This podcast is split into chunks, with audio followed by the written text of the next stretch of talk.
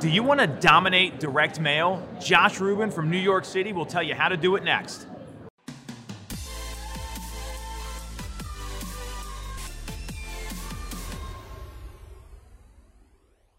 I am here with my good friend, and more importantly, the number one resale team in New York City, the Rubin team. This is Josh Rubin from Douglas Elliman, and Josh dominates direct mail. You send out literally hundreds of thousands of pieces on a monthly basis. So tell everyone about this because it's made your business, it's dug that moat around it, it's made it undisruptible. That's right. And, you know, like any business, Tom, it's really all about the moat.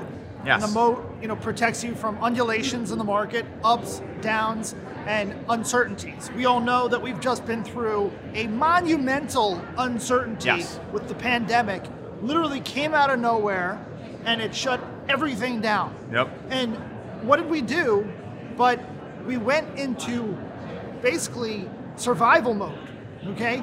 After 20 years of mailing key neighborhoods and the buildings within them, keep in mind that my market is a vertical market. Yes. So we have buildings with five units, we have buildings with hundreds of units. Yep. We mail them all from basically downtown Manhattan through Midtown, and we just dominate that market.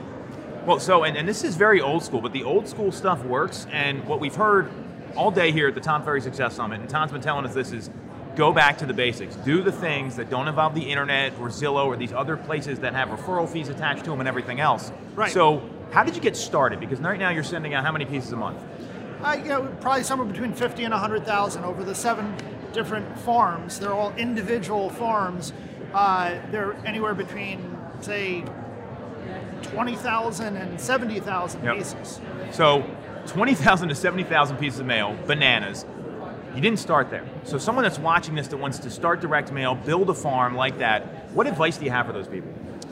So you really need to come from a place of authority and you need to be able to deliver market data succinctly uh, in a very clear and punchy way. And by that, what I mean, I've, I- I've seen a lot of different mailing pieces. We've seen some good stuff here today, actually. Yes.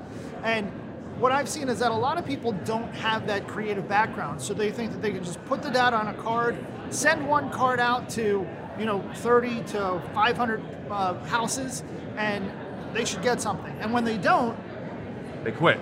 they, they're defeated and they end up just throwing in the towel and say, see, mailing doesn't work. Well, guess what?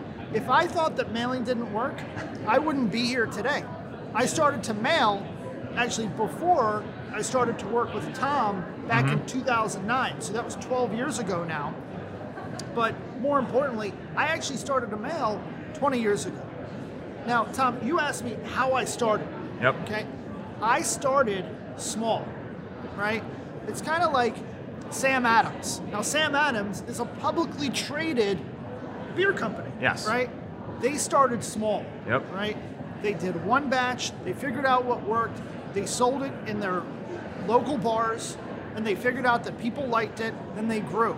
And they grew to a regional distributor, Yep. then they grew nationally, they went public, and so that's basically what we do as well. So you start small. I started with just a few blocks in mm-hmm. Greenwich Village, not even the, the whole neighborhood, but I had a plan. Yeah. And I said, you know, I'm going to send out a sold card. All right. So everybody sends out a sold card. Just sold. Well, well big deal. Guess what? You're a realtor. You're supposed to sell houses. that's the job. Okay. So if you send out a sold card and you don't get a response, well, guess what? That's no surprise because everyone else is doing the same exact thing, right? So then you have something else that you send out. So what I did is I, I rotated or I alternated. So it was me, market, me, market. So it wasn't market, market, market, nor was it me, me, me. So I would send things out like street fairs. Yep. If you know anything about New York City and the nicer weather, you know that every other weekend it's a different street fair. I hate them. Okay, I do because they all say, sell the same shit. You want a pair of socks, you want a T-shirt, you want a greasy sausage. That's the place, and they get in our way because we can't get around the city when there's a street fair. So, I sent out a whole uh, calendar of the street fairs. Yep. I sent out a whole calendar of free movies in a local park. Um, you know, different community events. I also sent out market data like, hey, here's how your neighborhood is doing year over year. Here's what happened last quarter, here's what happened this quarter. Uh, here's what's happening in the mortgage markets. Um, here's what's happening in current events. It's affecting our local market. So you just kind of mix and match over the quarter, and the next thing you know, you're the local expert. And people are calling me. I just got a call from somebody in London Yep. who lives in my farm, has gotten my cards over the last 10 years, and he said, look, you know, I'm going to be selling my, my place. It's a $6 million penthouse. Uh, you know, the guy is the CEO of a major multimedia company, and uh, I got the listing. Well, something you said there, you've told me this off camera. The local events, that mailer has a lot of shelf life because it goes on the refrigerator. People look at it and they see Rubin team, Josh Rubin, and that goes a long way instead of just the market data. And you're actually giving people, because you never know about these fairs, like it pop up, they're there, they're not. So that's probably one of the most critical things I would recommend anyone does because it gets you more shelf life instead of look at it, throw it in the trash. Th- that's right. And so that's why we deliver pieces of value. Yep. We try to be creative and we try to make sure that it's punchy, it's clear, and concise. I actually came from my experience in high school where I used to produce these parties. And I, I would design these flyers in such a way that the dumbest of people could read and understand them, and two, they could be read in dark places because they were being passed out in other parties. So you kind of got a, a sense of what was going on. So a big, bold, clean design and something that you can sort of pick up. You can assess whether or not it resonates with you or not. And you know, look, let's let's face it. These pieces, for the for the majority, I would say 99.9999999% wind up in the round file. Yep. And we all know what that is. But it's that third of one one hundredth of a percent that works that you're going to get something. And so it's really just all all about doing it repetitively. And being consistent, having a plan, knowing what works, and most importantly, not making it all about you. Because we sat here today and Tom said people say, just sold, we did it again, me, me, me, and that's not what the consumer wants. They want market stats, they want value, they want local events. Right.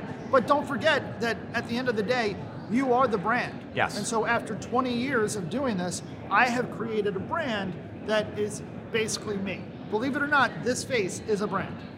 We're going to end it right there. We're going to put all Josh's info up here if you want to reach out to him. Thanks for coming on, my friend. Appreciate you. You bet.